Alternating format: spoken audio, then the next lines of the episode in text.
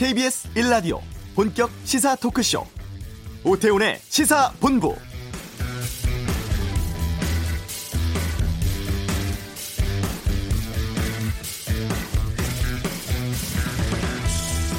(1월 1일) (2019년) 새해가 밝았습니다. 청취자 여러분 새해 복 많이 받으십시오.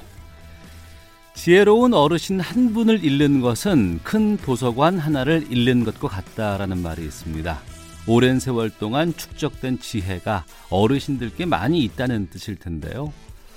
올해가 3.1 운동이 일어난 지 100주년이 되는 해입니다. 순국선열이 국민 대다수를 이끌어서 수개월에 걸쳐 일본의 강점에 대해 저항권을 행사한 시민 불복종 운동이자 한민족 최대 규모의 독립운동으로 큰 의미가 있는데요.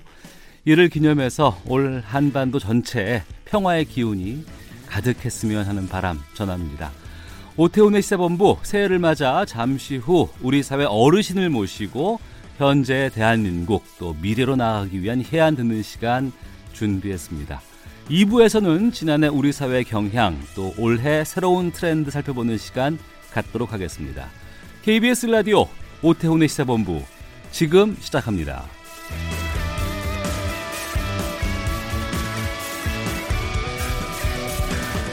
네, KBS 라디오 오태훈의 시사본부 2019년 새해 맞아서 사회 원로에게 해안을 듣는 신년 특집으로 마련을 했습니다. 우리 사회에서 존경받는 원로 중에 한 분이십니다. 김영삼 정부에서 첫 통일 부총리를 또 김대중 정부에서는 교육 부총리를 역임하셨고요.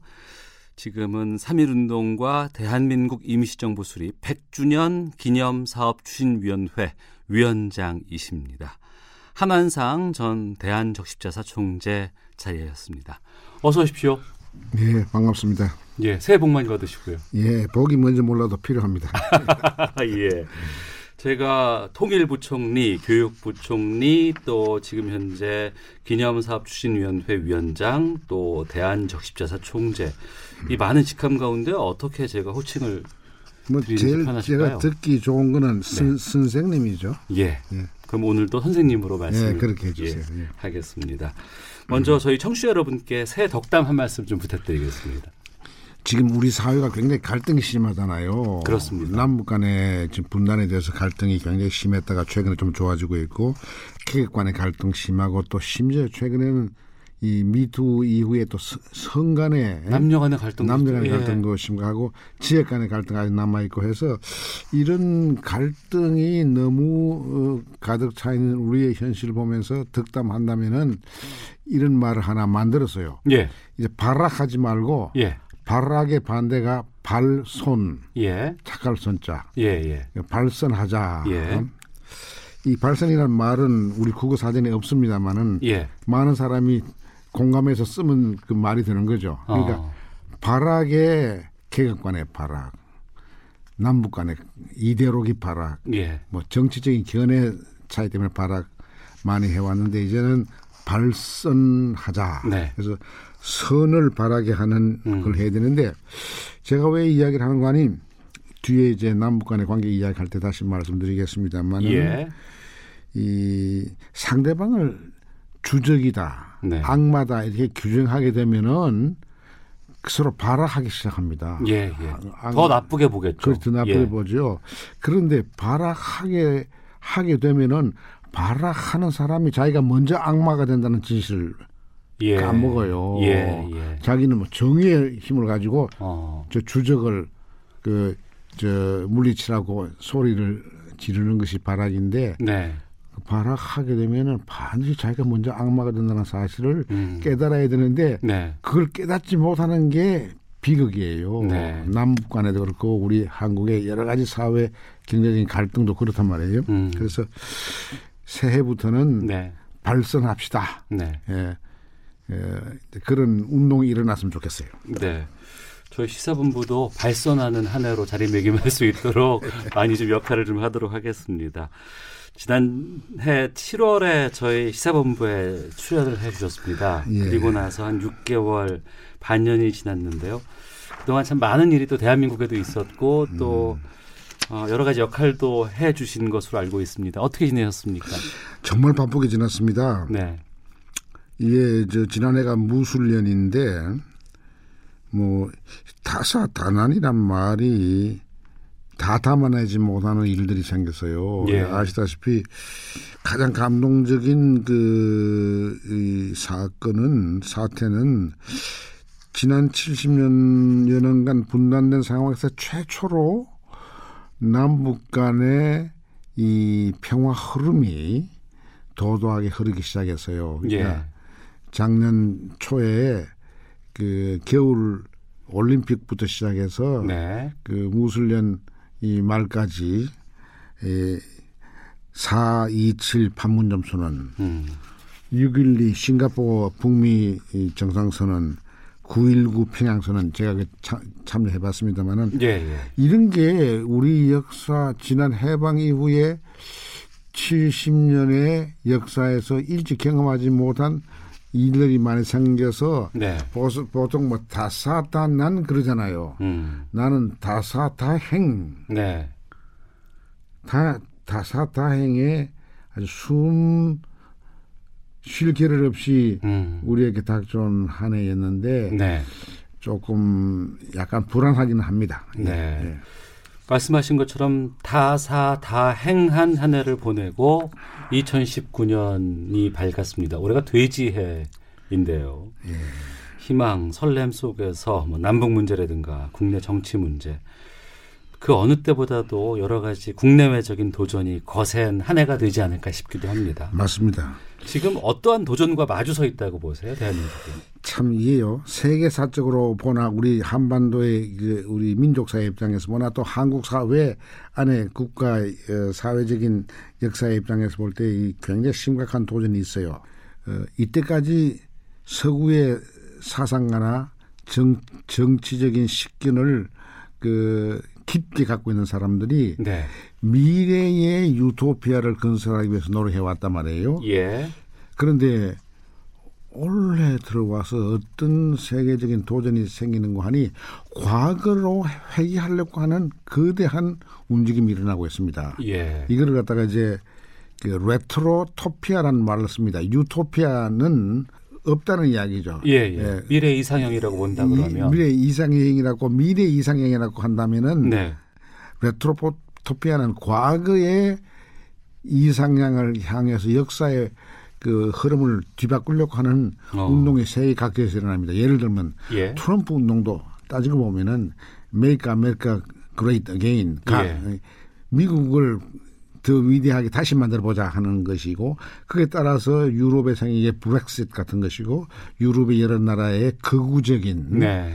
옛날 나치 시대를 동경하는 어. 니오 파시즘 바람이 불어가지고 인종 차별하고 이민자들을 안 받겠다 그러고 여성 차별하고 하는 이런 거대한 흐름이 네. 지금 서구에 아주 강타하고 있거든요. 예. 이것이 하나의 새로운 그 도전이죠. 심각한 도전인데요. 이 도전도 따지고 보면은 한반도의 경우에 보면은 한반도 평화의 보물 시샘하는 세력들이 과거로 돌아가려고 하는 거예요. 예. 그러니까 한반도의 평화가 정착이 되어서 이 냉전 체제라든지 혹은 일제 시대를 흠모하면서 그때로 돌아가고 싶어 하는 사람들의 뜻이 좌절된다고 생각하면은 네. 이 새로운 봄이 오는 것을 어떻게든지 거역 이 거부하겠다는 이런 움직임이 세계적인 지평에서나 우리 한반도의 지평에서 생기고 있는 것이죠. 어. 그러니까 이게 이, 이게 왜 걱정이고 하니 네. 우리가 시민 촛불 운동으로 이제 소위 지난 70년간 우리 사회를 일률적으로 지배해 온 소위 냉전 친일 세력들이 조금 무력화됐잖아요. 예.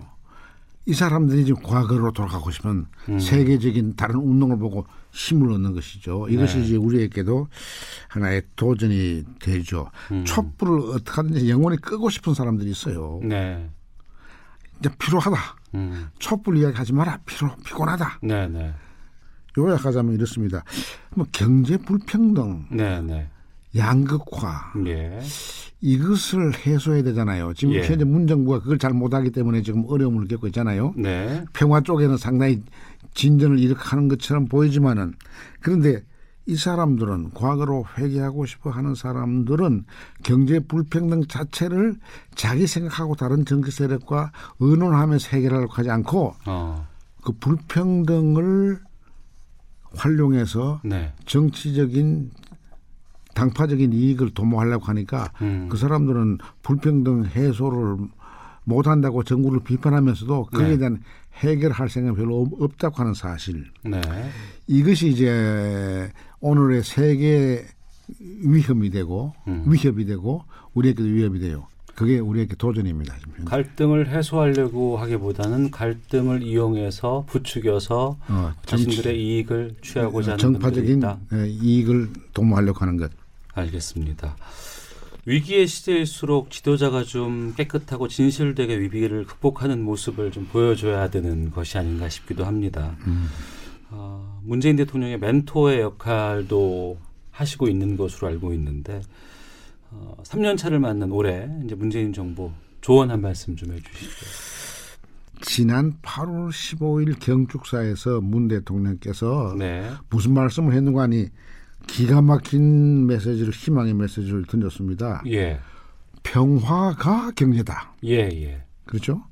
그러면 평화가 경제다라는 말은 21세기 어느 사회에서나 선진 사회에서나 뭐 어느 사회에서나 이거는 감동을 주는 새로운 비전이고 메시지입니다. 네. 그런데 그 말만 던진 게 아니고 평화가 경제가 되는 메커니즘 네, 그저그 구체적인 방안도 제시했어요. 그게 네. 뭐냐면은 6 플러스 1 아세아의 여섯 나라와 미국이 합쳐서 한반도 중심으로 철도 아시, 동아시아 철도 공동체 안을 제시했어요. 아 그랬었습니다. 했죠. 예, 예. 저는 그걸 보고서 내가 아 여기 희망이 있구나. 왜 음. 그런 줄 아세요?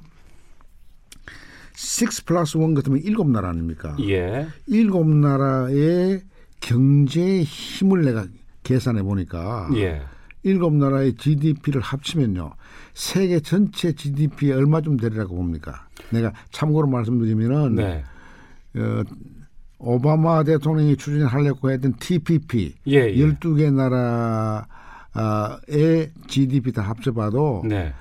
세계 전체 GDP 한 30%안 됩니다. 어. 그럼 일곱 개 나라를 합쳤을 때 그러니까 이 30%가 나올까요? 정확히 말하면 49.9%입니다. 그렇게 많이 뛰나요? 세계 최대의 경제 다자 협력 기구가 됩니다. 예, EU 예. 그 선진 국가 있죠. EU도 다 합쳐도 한 30% 정도가 안 되고요. 예, 예. 나또 거기도 다 합쳐도 30%안 됩니다. 예, 그리고 G7 있잖아요. 예, 제일 예. 잘 사는 G7 합쳐도 한 40% 될까요? 음. 그러니까 우리 문 대통령이 제시한 6 플러스 1은 일곱 나라인데도 네, 이 경제 규모가 세계 반인데 네. 이 지역은 날로 날로 GDP 성장률이 다른 데보다 빠릅니다. 음. 그러니까 시나, 시간이 지나갈수록 이6 플러스 1 아, 동아시아 철도 공동체에 속해 있는 나라들의 경제적인 힘은 더 커질 겁니다. 네, 그런데 그보다 더 중요한 희망이 뭐냐면 이게 희망입니다. 네, 그 일곱 나라 가운데 세계 경제 1, 2, 3등이 여기 있습니다. 예. 미국, 중국, 일본, 일본. 네, 세계 군사 최대 강국 미국, 러시아, 러시아가 있죠. 중국이 있습니다. 예, 근데 세계를 위태롭게 하는 거는 음. 세계를 불안케 하는 것은 이 세 나라들 간의 관계가 안 좋아서 그렇습니다. 그렇습니다. 예. 미국과 중국이 지금 무역 마찰 전쟁하고 있죠. 네, 중국과 일본의 사이가 나쁘죠. 음. 어? 러시아와 미국 사이 요즘 별로 안 좋죠. 네, 이런 거 보면은 요 세계 3대 경제대국, 군사대국 간의 모순과 갈등과 긴장을 풀 수 있는 장치를 문 대통령이 제시한 겁니다. 음. 다시 그 말하면- 역할을 우리가 할 수 있다. 아, 우리만 못- 우리는 못하죠. 예. 우리 혼자만 운전 안 되죠.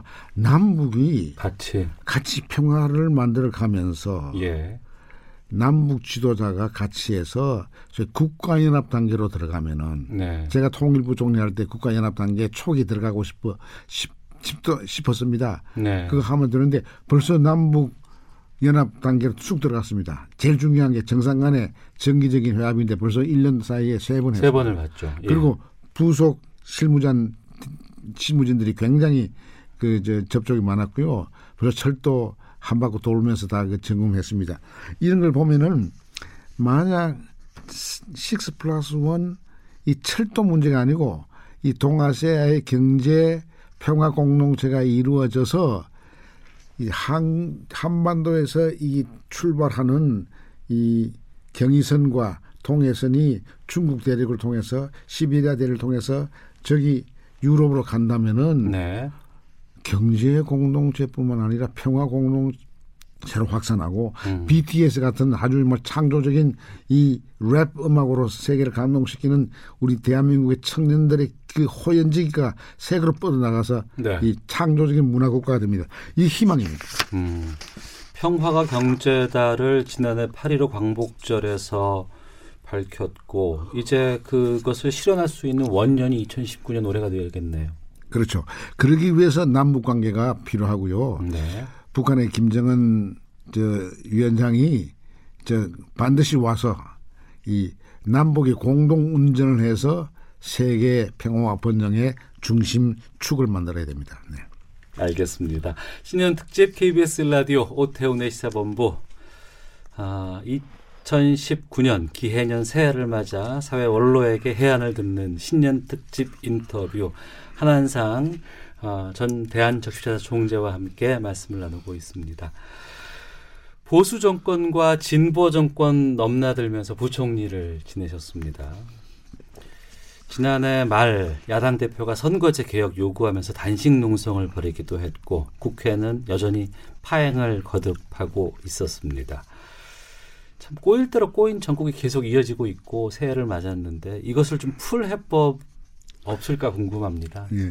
뭐 완벽한 해법은 없지만은 그래도 해법들은 있습니다. 우선 먼저 저보고 진보 보수 정권을 넘나들었다 그러는데 그런 일 없습니다. 아 그런가요? 예. 제가 YS 정부 때 통일부 총리를 했죠. 예 예. YS 정부는 어 다소 보수적이라고 할 수 있는데 개혁적 보수였습니다. 네. 하나회도 철거하고 뭐 금융실명제도 하고 뭐 했는데 네. 그러니까 그건 보수인데 또 그 김대중 대통령 밑에서는 교육부 총리를 했거든요. 예, 예. 김대중 대통령의 그 정부는 그 김영삼 정부보다는 조금 진보적이긴 하지만은 네. 뭐 사실은 그렇게 진보적이나 그렇습니까? 대한민국에는 예. 진정한 의미에서 북구라파 수준에 이르는 진보도 없습니다. 그죠? 네. 그래서 김대중 정부는 음. 어, 온건한 진보 어, 중도적인 정보고 중도적인. 중도고 네, 네. YS는 약간 보수적이죠. 그러니까 뭐 진보 보수를 넘나 들었다 그러니까 뭐 마치 아 정정하도록 하겠습니다. 예 예. 그거는 저 일반적으로 그렇게 이해하는데 그렇고요. 예. 지금 이게 파행 꼬인 전국을 풀 수 있는 것은 이 연동제 선거제 개헌 이게 이제 눈앞에 와 있는데요. 예. 제가 이 자리를 빌려서 분명히 내가 딱 잘라 말하고 싶어요. 예. 선거제도 고쳐야 합니다. 네. 어떻게 고쳐야 하느냐면은 정당의 국민 지지율에 비례해서 의회 수가 결정돼야 합니다. 네. 여기에 손익 계산 꼼수 부리는 일은 그만둬야 됩니다. 네. 꼼수 부리면은 이게 저 정치 발전이 있을 수가 없어요. 음. 근데 여기 보면요.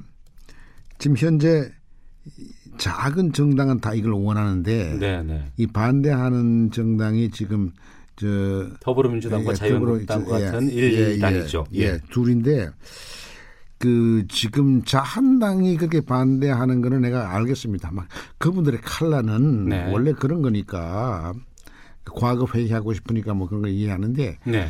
더불어민주당이 이걸 주저한다는 거는 있을 수 없는 일이라고 생각해요. 예. 이건 좀 그들이 정신 차려야 돼요. 이 꼼수보다도 정식으로 해도요. 네. 그 사람들 당당하게 예, 집권 여당의 역할을 이걸 확대할 수도 있습니다. 왜냐하면은 국민이 원하는 소망에 따라서 국회 의식이 분배가 된다면은 네. 지금 국민이 원하는 정치 프로그램에는 극좌의 프로그램도 그들이 받아들이지 않고요. 네. 극우는 더더구나 안 받아들입니다. 음. 국민들은 지금 창조적인 중도 합리적인 정치 세력을 원합니다. 네. 보수든 진보든. 그런데 그렇다면은 집권 여당이 말이죠. 네. 정말 이 주권 재민 이 국민이 대통령이다. 어. 국민이 정말 주인이다라고 그렇게 강조한다면 주인이 원하는 대로 의석 배분하도록 하면은 어떤 결과가 나오느냐. 예. 극단적인 정치 프로그램을 내세워 가지고 국민의 지지를 못 얻습니다. 네. 촛불 전국 이후는 그렇습니다. 어. 그걸 음, 생각하면은 이럴 때는 정말 열린 우리당이 과가 열린 우리당이 아니라 더불어민주당. 더불어민주당이 예, 예, 예. 지금 예, 열린 우리 당으로 참 갈라고 하는 것 같아서 그, 내가 그 더불어민주당이 예, 예. 더불어 국민과 함께 예, 예. 국민의 의사를 존중하면서 그들과 더불어 정치를 하려면은 네. 아주 극단적인 보수 정책으로 할 수가 없습니다. 국민은 원하지 않습니다. 그러니까 네.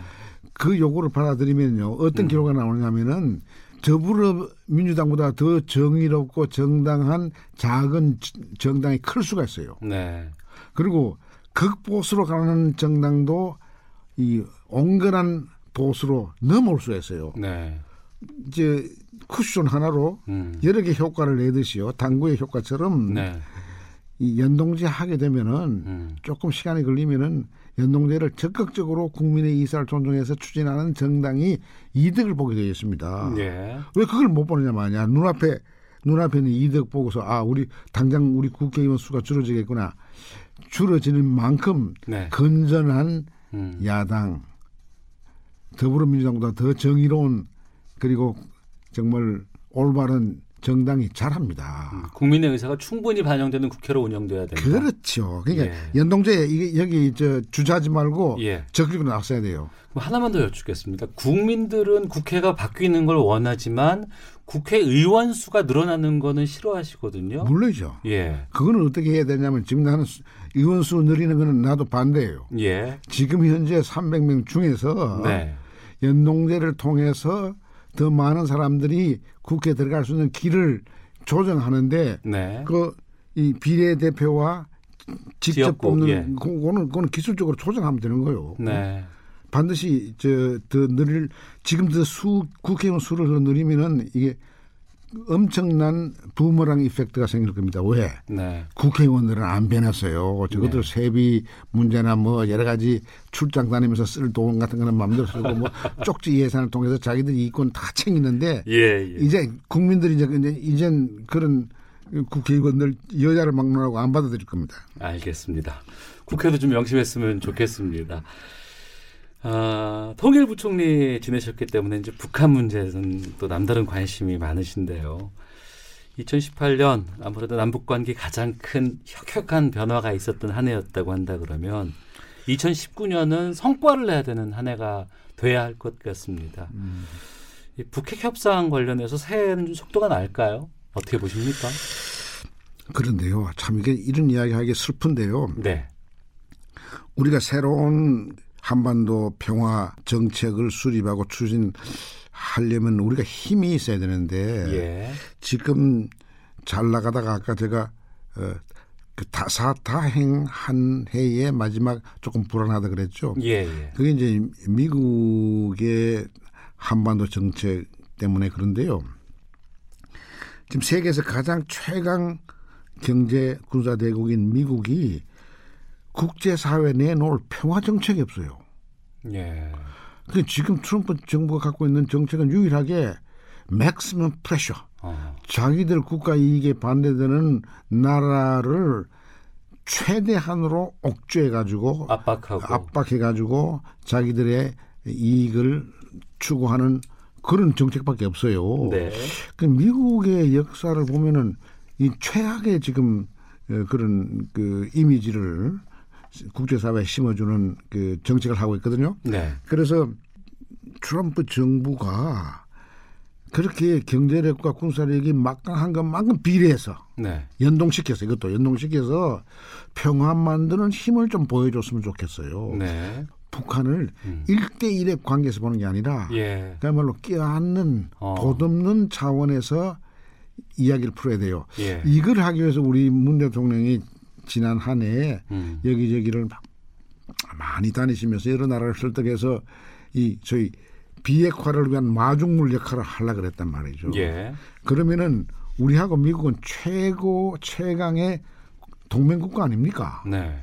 그러면 동맹국가가 마중물 노릇을 해서 비핵화를 촉진시켜서 한반도의 평화를 이걸 성숙시키려고 하는 것을 같은 동맹국가로서 이걸 협조를 해줘야지. 네. 이거는 막 우리 정부는 말 못할 겁니다. 저는 네. 이제 민간인이니까 음.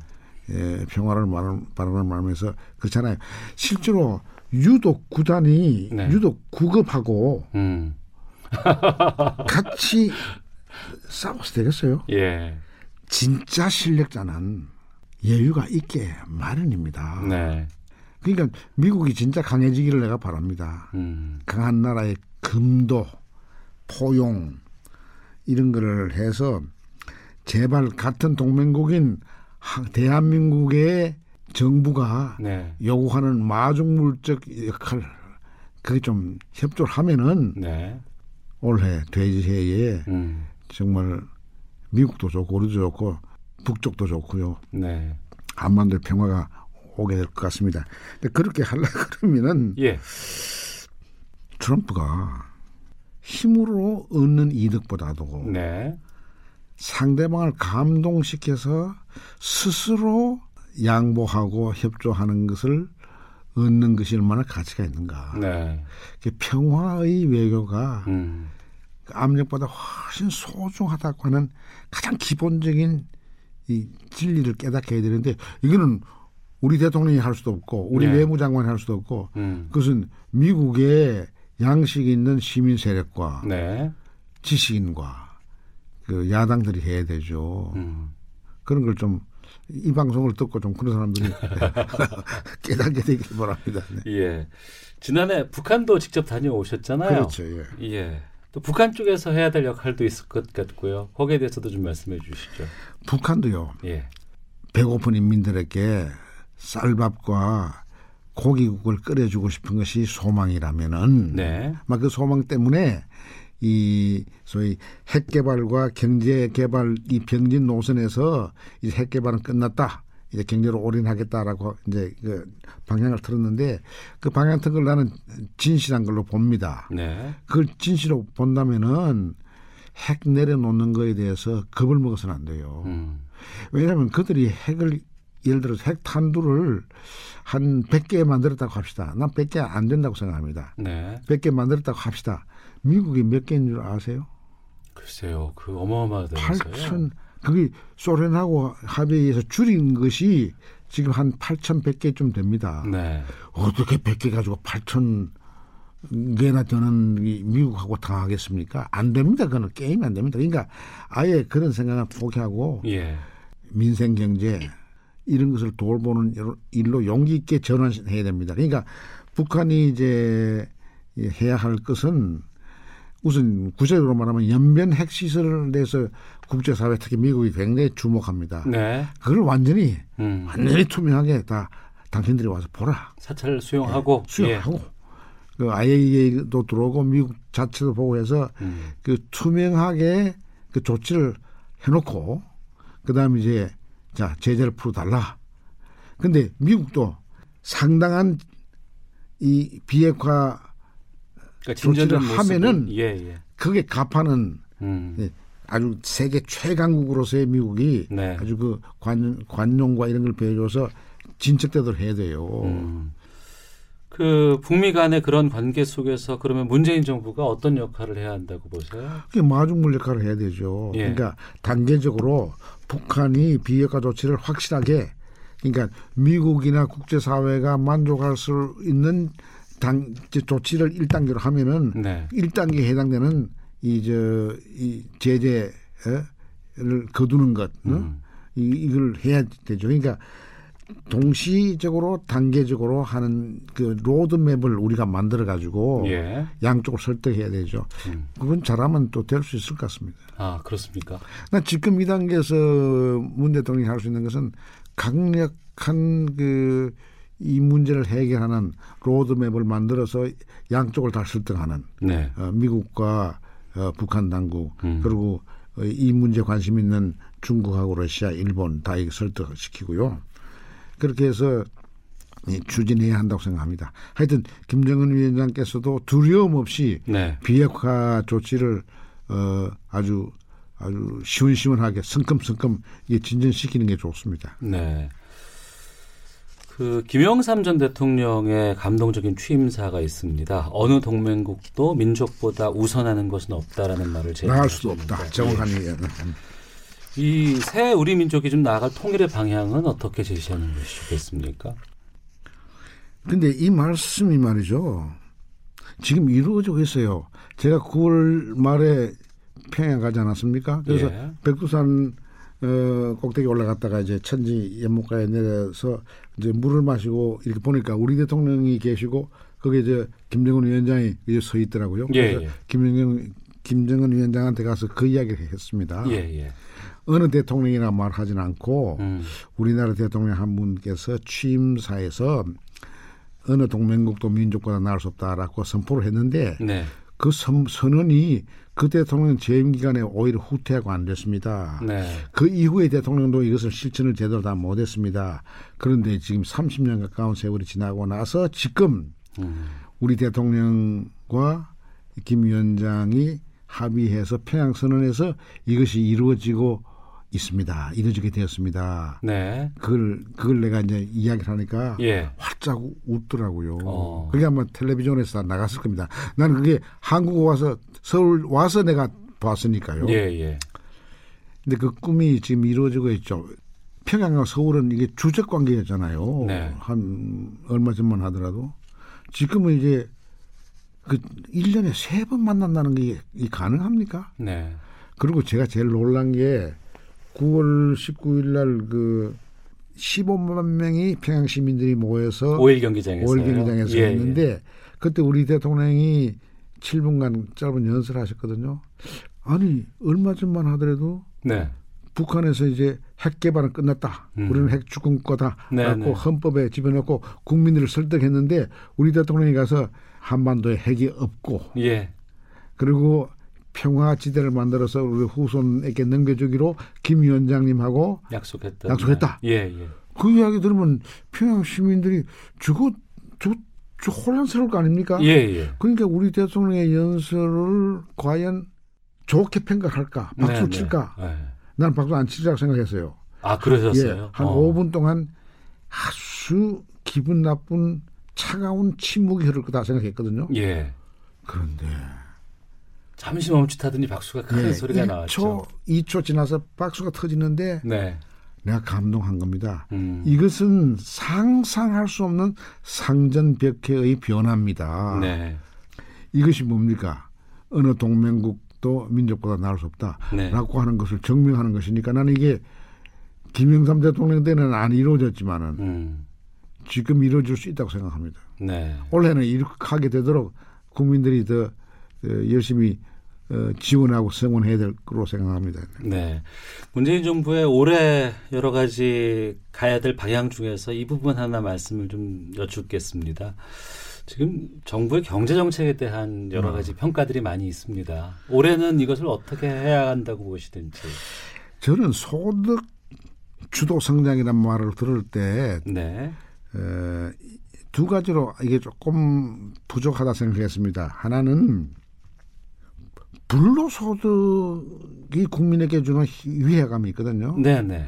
예를 들면 강남 지역에 세 살 먹은 아이가 네. 엄청난 비싼 집을 몇 채 갖고 있다. 네. 지가 소- 노, 노동해서 번 소득이 아니잖아요. 예, 예. 불로소득 아닙니까? 그러니까 네. 이, 이게 물려받은 재산에 대한 이 문제, 네. 이 부정적인 시각이 예, 예. 많이 있죠. 그래서 소득 주도 성장을 정말 과감하게 추진하려면은 네. 불로소득에 의한 불평등의 원천 음.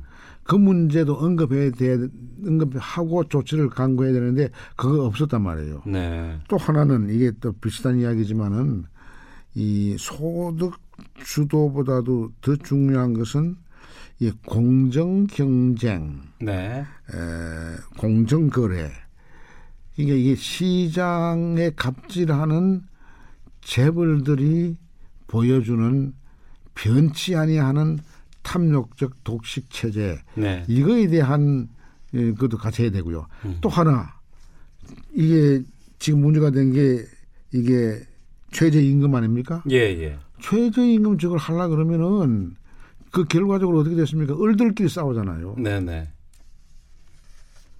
그럼 을들끼리 싸우 싸우지 않고도 음. 그, 그 정책을 효과 있게 추진할 수 있는 장치들을 만들어야 되는데 네. 그런 거 안 하고 했단 말이에요. 예. 지금은 이제 늦게 깨닫고 하려고 하고 뭐 음. 노력하는데 왜 그런 거를 그런 거를 주도 면밀하게 할 만한 보다 장기적으로 깊이 그 정책을 세우고 추진하려고 하는 사람들이 좀 주변에 좀 부족하지 않았나 이런 생각을 제가 어, 하게 됩니다. 네. 지금은 포용 사회를 간다 그러는데요. 예. 포용 사회도 공정 사회를 거쳐서 가야 돼요. 네. 그래서 이런 것은 지금 아마 이 문정부가 상당히 그 새로운 그 경제부 총리가 임명이 되었으니까 음. 잘 하려고 노력할 겁니다. 네. 네. 자, 2019년 새해를 맞아서 어, 한한상 전 적십자사 총재와 함께 신년 특집 인터뷰 진행하고 있습니다. 올해 3.1운동 100주년입니다. 100주년 위원회가 3.1, 3.1운동과 임시정부 수립을 기념하는 각종 사업을 총괄하는 정부 차원의 기구인데요. 기억, 기념, 발전, 성찰, 미래, 희망이라는 단어에 예, 위원회가 추구하는 여러 가지 내용들이 함축되어 있는 것 같습니다. 3.1운동 100년이 갖는 의미는 무엇을 말씀하실까요? 이게 참 의미가 큽니다. 3.1 운동 일어나고 나서 한한 달쯤 돼서 이제 임시정부가 세워졌는데 네. 임시정부의 헌법에 해당하는 그 문서에는 어, 민주공화제를 내세웠거든요. 그러니까 네. 어, 한국 역사에서 최초로 봉건 왕조 국가로부터의 그 단절 이걸 했으니까 혁명적이죠. 네. 그런 점에 있어서는 가히 혁명적이라고 할 수 있습니다. 둘째로 3.1 운동에 앞장섰던 모든 사람들은 나이나 지역이나 종교나 이거 계급 막론하고 다 비폭력 평화적으로 했습니다. 네. 일본 관원들이 뭐 총칼로 쏘기도 하고 잡아가기도 하고 뭐 교회에다 모아가지고 불살라 죽이기도 하고 했지만은 절대로 폭력적 그 저항을 안 했습니다. 그래서 그것이 감동을 세계적으로 그 감동 파장을 일으켜서 네. 5월 4일 북경대학 학생들이 반일 일본 제국주의 운동, 오상 운동 했고요. 최근 그 프랑스에서 공개된 경찰들의 그 문서를 보면은 그때 그 호지민 청년에게 음. 가장 이 독립 의지를 강하게 불어넣어준 분이 우리 3.1 운동에도 그렇지만은 임시정부의 주행 역할을 했던 그 우사 김규식 박사거든요. 예. 그러니까 그게 감동인 겁니다. 음. 그러니까 맞으면서도 때리는 사람을 위해서 기도할 수 있는 마음, 그 여유. 3.1 운동이 그런 겁니다. 100년 올해는 그러면 어떤 일들 우리가 해 나가야 될지도 궁금하고요. 또 그 우리 어르신들의 그러한 것들을 다 이어 나갈 수 있는 한 해가 됐으면 좋겠다는 생각이 들기도 합니다. 그렇죠. 그래서 그 제가 지금 현재 그 민관 합동위원회입니다. 대통령 직속으로 네. 100주년 3.1 정신을 기리고 임시정부의 그 법통 응? 공화제를 잇는 이 일 하는데 지금 현재 각 정부 부처마다 100주년 기념을 위해서 예산을 따서 그 계획한 게 있습니다. 그게 우리 정리를 해보니까 한 104개나 돼요. 아 그래요. 그렇습니다. 예, 예, 그걸 이제 예. 우리 위원회에서 잘 조절해서 잘 될 수 있도록 이제 하고 제일 중요한 것은요. 우리가 일제 시대 36년 동안에는 총체적인 억울한 고통과 차별과 억압을 받았기 때문에 3.1 운동을 기릴 수가 없었어요. 예. 어, 그, 그3.1 운동 기리면 또, 또 감옥에 가고 음. 박결당하니까. 그러면 1945년 8월 15일 해방이 됐잖아요. 예. 그럼 해방된 이후는 그걸 해야 될 거 아닙니까? 그렇습니다. 그런데 일제 36년보다도 두 배가 긴 지금 73년간 분단이 됐는데 이 분단된 조국의 남북에서 지배 세력으로 등장한 음. 세력이 삼인운동 정신을 높이는 세력이 아니었습니다. 그랬네요. 예, 없었네요. 없었죠. 예, 예, 예. 없다 보니까 삼일 운동이 이 정신이 얼마나 필요하다는 걸 우리가 압니다. 그래서 음. 이번에는 이 분단 극복을 통한 평화 만들기, 네. 그 평화 만들어서 민주주의를 완전히 이제 성숙시키기 음. 이게 우리가 지향해야 할 목적이라 할 수 있습니다. 알겠습니다. 말씀을 나누다 보니까 시간이 정말 이렇게 빨리 갔는지를 몰랐어요. 벌써 마칠 시간이 벌써 한 시간이 됐어요. 예, 다 됐습니다. 마지막으로 꼭 하실 말씀 있으시면 딱 짧게 말씀 부탁드리겠습니다. 예, 참 이게 평화를 만들면서 민주주의를 완성시킨다. 이 힘들죠. 그러나 이거를 반드시 하겠다라고 하- 결심하는 사람이 수가 많으면 그 현실이 됩니다. 네. 한 사람이 꿈을 꾸면 환상이 되지만은 여러 사람이 그 꿈을 공유하면은 현실이 됩니다. 그걸 잊지 마시기 바랍니다. 네. 모든 국민이 삼일 정신을 어, 나눠 가지시고 삼일 정신의 꿈을 이룩 하는 일에 앞장서시면 현실이 됩니다. 네. 모두의 말씀해 주셨던 발악하는 사회가 아닌 발선하는 한 해가. 됐으면 그런 말씀으로 마치도록 하겠습니다. 오태훈의 시사본부 3.1운동과 대한민국 임시정부 수립 100주년 기념사업 추진위원회 위원장이자 전 적십자사 총재를 지내신 한완상 선생님과 함께했습니다. 오늘 좋은 말씀 잘 들었습니다. 고맙습니다. 건강하십시오. 예, 감사합니다. 발선하십시오. 네, 발선하겠습니다. 건강하시고요. 예, 감사합니다. 네. 자, 뉴스 들으시고요. 잠시 후 2부에서 계속 이어가도록 하겠습니다.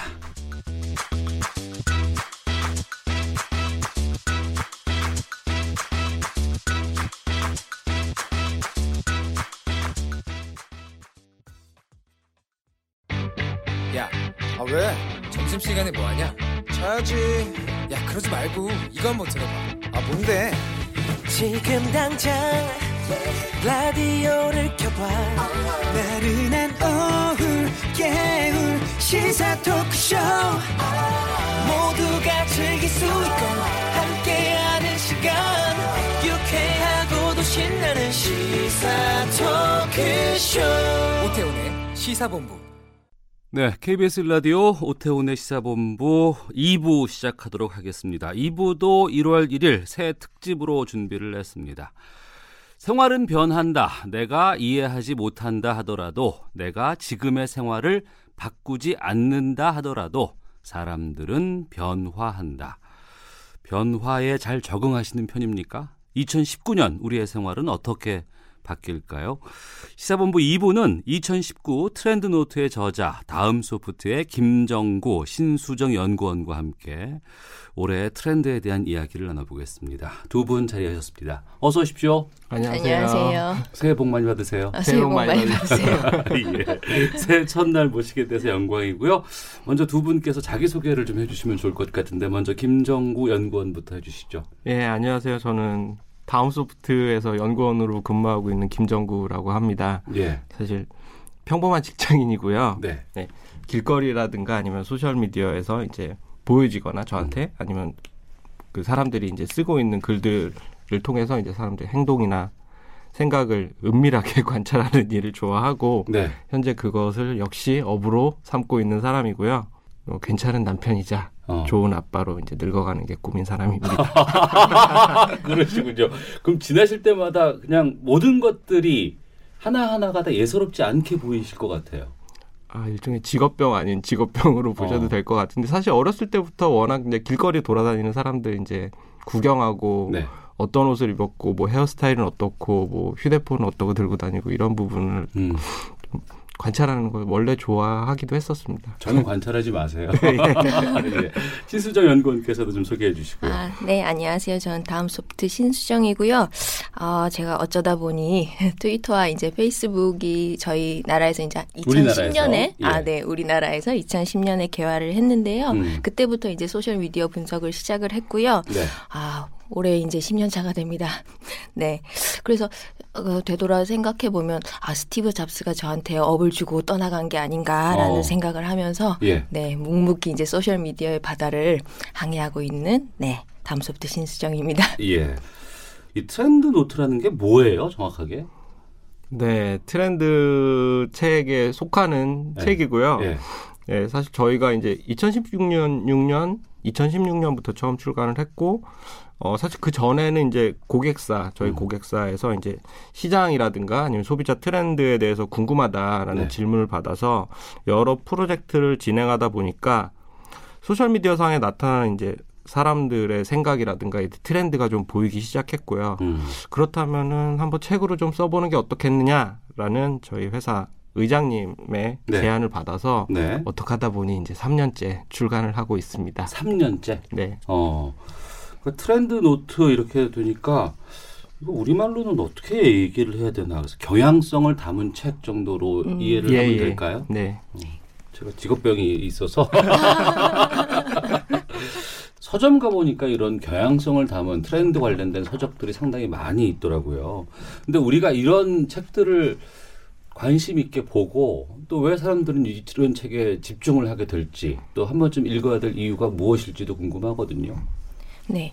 그 서점에 이제 많은 트렌드 책이라고 하면은 좀 선도하고 리드하는 것이라고 보여지는데요. 그래서 사실 읽어보면 어떤 내용인지 좀 어려운 부분들도 많고 음. 그런 부분이 저희는 조금 보완할 수 있겠다. 소비자의 실제 목소리를 넣으면은 사람들에게 공감을 받고 그것이 결국 설득을 이끌어낼 수 있겠다라는 네. 점에서 이제 저희가 이 책을 차관하게 되었고요. 그래서 저희는 이제 원문이라고도 하고 VOC라고도 하는데요. 실제 프로젝트 할 때도 이제 이런 소비자의 진짜 목소리를 클라이언트에게 보여주면은 클라이언트가 아 이거 되게 와닿는 이야기네요라는 음. 이야기를 많이 해요. 네. 그래서 책도 이런 식으로 소비자의 실제 목소리를 넣어서 사람들에게 공감할 수 있도록 했다 라는 것이 차별점이라고 말씀드릴 수 있을 것 같습니다. 네. 우리가 사는 공간 그리고 우리가 사는 이 시간의 방향 아니면은 무언가를 담을 것들이 너무나 많잖아요. 주제라든가 뭐 소재라든가 이런 것들이. 그러면 어떤 것들이 좀 특화돼서 좀 이런 점들을 좀 집중적으로 찾아봐야 되겠다라는 건 어떤 거예요? 책을 썼던 이제 저자들이 이제 우선 모여서 브레인스토밍을 했을 때 네. 어, 2019 트렌드 노트에서 저희가 주목했던 부분은 몇 년 전부터 한, 한 2017년 후반쯤부터 네. 저희한테 이제 분석 조사 의뢰 분석 의뢰를 하는 클라이언트 고객사에서 예. 너도 나도 같이 물론 산업군이 굉장히 다양한데 음. 너도 나도 이제 공통적으로 관통하는 질문의 주제가 뭐였냐면 밀레니얼 세대였어요. 밀레니엄 세대? 밀레니얼 세대. 아, 밀레니얼 세대. 네네. 예. 그래서 밀레니얼 세대에서 굉장히 다양한 산업군의 고객사에서도 관심을 너도 나도 밀레니얼 갖고 세대가 있. 구체적으로 어떤 거예요? 흔히 말하면은 흔히 얘기할 때뭐 학자들이라든가 뭐 미디어에서는 이제 뭐 80년대 이후부터 음. 2000년대 초반까지 이제 출생한 사람들 지금 살고 있는 허- 흔히 말하는 2030 세대를 네. 밀레니얼 세대라고 지칭을 하고 있습니다. 음. 이게 그냥 단순히 몇 명이 모여서 난 이런 쪽으로 한번 해볼게 아니면 이런 쪽이 대세인 것 같아라고 얘기하는 게 아니고 분석을 다 할 거 아니에요 데이터라든가 여러 가지 것들 흐름들을 사람들의 마음이라든가 생활을 들여다보는 통찰력이라든가 또 올해 트렌드를 전망하기 위해서 여러 가지 소양 같은 것들도 필요할 것 같은데 가장 중요한 게 뭔가요? 어, 저희는 이제 편견 없이 현상을 들여다보는 것을 굉장히 중요하게 여기는데요. 네. 올해 아까 김 연구원님이 말씀하신 그 밀레니얼 세대 같은 경우도 진행을 할 때 이제 회사에 이제 몸과 마음을 바친 그 중견급 이상의 임원분들이나 네. 부장님 이상 분들은 굉장히 밀레니얼 세대가 너무 자기밖에 모르는 것 같다라고 하면서 그들이 음. 싫다 이런 이야기를 말씀 많이 말씀하시더라고요. 네. 그래서 저희는 이제 밀레니얼? 네 그런 반응이 많았어요. 이걸 진행하면서 아. 현상이 그런데 싫다 그러면 어떻게 해요? 그렇지만 이제. 네네 그것을 예. 이제 계속 깨부수는 것을 이제 데이터로 보여드리고 소비자의 아. 목소리를 보여드리고 이런 식으로 하고 있는데요. 예. 그래서 그들의 그들을 이해시키기 위해서 이제 그들의 생애 어. 를 짚어보는 방식으로 이제 프로젝트를 진행을 하고 그렇기 때문에 현상을 편견 없이 바라보는 것이 굉장히 중요한 음. 어, 덕목이라고 보시면 됩니다. 네. 일정 정도의 예측일 수도 있잖아요, 이게. 사실 예측보다는 네. 저희도 최대한 이제 현실을 반영? 예, 현실을 이해하고 어. 그 왜 그렇게 행동하는지를 예. 파악해서 예. 이제 그 사람들한테 이야기를 하는 그런 방식이죠. 어. 이 책 쓰시면서 힘든 점이나 어려운 점들은 어떤 게 있습니까? 아, 힘든 점은 하, 날씨가 이번에는 정말 힘들었는데요. 날씨요? 네, 지난 오. 여름이 너무 더웠었잖아요. 그랬죠. 예, 예. 네, 그래서 그게 일차적으로 그랬네. 가장 지난 여름 정말 더웠네. 네. 아, 근데 이걸 네. 업무와 병행하면서 글을 쓰는 게 너무 힘들었었는데 예. 어, 근데 이제 같이 작업한 친구는 3년 연속으로 이제 작업을 한 친구가 있어요. 예. 그 친구 같은 경우는 3년 내내 같은 이야기를 사실 방향성이라는 건 크게 달라지지 않잖아요. 음. 거기에서 이제 조그만 이제 디테일이라던가 어, 세부적인 맥락 이 달라지는데 그런 것을 어, 섬세하게 예. 결을 다뤄서 전달하는 것이 어려웠다고 하더라고요. 저도 음. 마찬가지로 저는 이제 첫 번째 책은 썼었고 두 번째는 빠졌었고 예. 세 번째 이번에 다시 쓰게 됐는데 그러다 보니까 두 번째를 다시 한번 업데이트를 하면서 네, 새로운 것을 써야 되는 그런 부담감이 있었던 것 같습니다. 알겠습니다. 2019년의 트렌드 노트 올해 경향, 현상, 방향은 어떻게 될지 어, 첫곡 노래 들으면서 이제 구체적인 얘기를 좀 나눠볼까 합니다. 스윗소로우의 Happy New Year 듣고 계속해서 말씀 이어가겠습니다.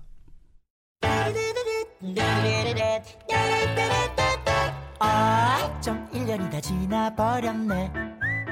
야, 뭘 했다고 벌써 새해라는 거냐. 하, 시간 참 빠르다. 한 살 더 먹는구나. 많이 받아. 한해도 쉽지는 않겠지만 좋은 날들이 많았으면 해. 복 많이 많이 받아라. 후끈후끈 가열차게 연애하고 네, 스윗소로우의 Happy New Year 들으셨습니다. 다음 소프트 김정구 신수정 연구원과 함께 2019 트렌드 노트에 대해서 말씀을 좀 나누고 있는데요. 자, 그럼 본격적으로 가보겠습니다. 올해 우리가 주목해야 할 키워드 세 개만 꼽아주시죠. 김정구 연구원님. 네. 저는 세대, 그러니까 제너레이션이고 세대. 두 번째는 주 52시간 근무제, 예. 세 번째는 1인용 삶이라고 말씀드리고 있습니다. 구체적인 내용은 잠시 뒤에 좀 보고 네. 그러면 세대 주 52시간 근무 1인용 삶 이렇게 세 가지에 대해서 말씀을 좀 나눠보겠습니다. 먼저 세대에 대해서 좀 이야기를 나눌까 하는데 앞서서 김정구 연구원께서 밀레니얼 세대에 집중했다라고 하셨잖아요. 네. 어, 신수정 연구원님, 네. 그이 밀레니얼 세대의 특징이라든가 좀 구체적으로 좀 알려주시죠. 네. 아까 김 연구원님이 말씀하셨듯이 80년대부터 한 2000년대생으로 보는 밀레니얼 세대가 저희가 연구를 한 적이 있는데 어, 어떤 사람들일까를 네. 생각해 보니까 연예인을 한번 찾아봤었어요. 예. 그랬더니 아이유부터 소녀시대 그리고 어. GD와 송중기를 아우르는 세대더라고요. 예. 지금의 이제 세, 그 사회의 어떤 어. 주역이라고 보시면 될 것 같고요. 예. 이들의 성장 배경을 한번 살펴보니까 그 대한민국 최대 호황기였던 80년대부터 이제 90년대 초에 태어났으니까 어. 초등학 그리고 이때 보니까 초등학생 때 IMF가 터졌었더라고요. 그러네요. 예, 네네. 97년에 터졌으니까. 예. 네네. 그래서 IMF 키즈 세대라고 음. 보시, 보실 수 있을 것 같고, 그리고 이때 대한민국 그 가구당 자녀 수가 한 명대로 감소를 하더라고요. 네. 그러니까 부모들의 굉장히 사랑을 어. 독차지한 사람들이라고 보실 수 있을 것 같고 그리고 뭐, 어, 배경을 보니까 덕질 학창 시절부터 캐릭터들이 많이 발생한 어, 낫그 생기면서 예. 덕질과 그리고 해외 유학도 굉장히 많이 갔던 세대더라고요. 어, 예. 그래서 글로벌 문화에 굉장히 익숙하다. 어. 라고 보시면 될 것 같고 이렇게 이제 정치적, 경제적, 교육적 측면에서 불확실성의 시대를 살아왔다. 그래서 믿을 수 있는 것이 나 라는 것에서 내가 중요하고 음. 그러다 보니까 관계에서도 효율 그리고 태스크 중심으로 모이고 그러, 그리고 이제 보상에 있어서는 손에 잡히는 것을 네. 중시하는 세대라고 보시면 될 것 같습니다. 네. 이 밀레니얼 세대가 지금 사회에 막 첫 발을 들이는 이제 초년생, 사회 초년생들이 아마 아닐까 싶기도 하거든요. 근데 이분들의 성향이나 앞서 말씀해 주신 뭐 주 52시간제 이런 것들이 이분들의 생활에 많은 영향을 끼치고 있는 것 같아요. 예, 예. 네. 예, 모든 밀레니얼 세대들이 다 그렇다고 말씀을 드릴 수는 없겠지만 예. 큰 틀에서 살펴보면은 지금 신연구원이 얘기했던 것처럼 누구보다는 자존감을 중시하고 음. 나를 위한 소중한 휴식과 여유를 되게 중시하는 사람들이고 네. 또 인강을 들으면서 자란 세대이기 때문에 누구보다도 더 효율을 효율성에 대해서 음. 중시하는 경향이 있습니다. 인강이 인터넷 강의를 네, 인터넷. 강의. 아, 예. 네. 예. 인터넷 강의 핵심만 꼭 집어서 X 세대라. 네. 핵심만 꼭 집어서 이제 두 배속으로 꼭 들었던 사람. 어. 한 시간짜리 강의도 두 배속으로 들으면 30분이면 되거든요. 아, 그러네요. 네. 예, 예. 네, 그래서 주 50시간, 52시간 제도로 인해서 퇴근이 빨라졌죠. 퇴근 시간 이 빨라지면서 그러면 시간이 남으니까 퇴근 후에 이제 나를 위해서 어떤 행위, 네. 어떤 행동들을 할까라고 이제 사람들이 본격적으로 생각하기 시작했고 네. 평소에 자신들이 관심 있었던 것을 배우러 다니는 사람들이 실제로 이제 저희 데이터상에도 늘어나고 있고 음. 이런 무엇보다도 이런 행동을 추동하는 세대의 중심에 밀레니얼 세대가 있다고 보고요. 네.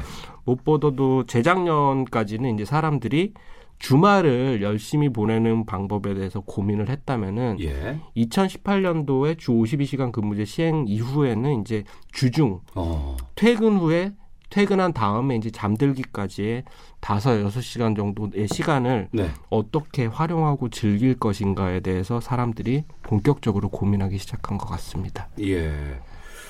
그 욜로, 워라벨, 소확행 이런 신조어들을 이쪽에서 또 많이 양산을 했네요. 보니까.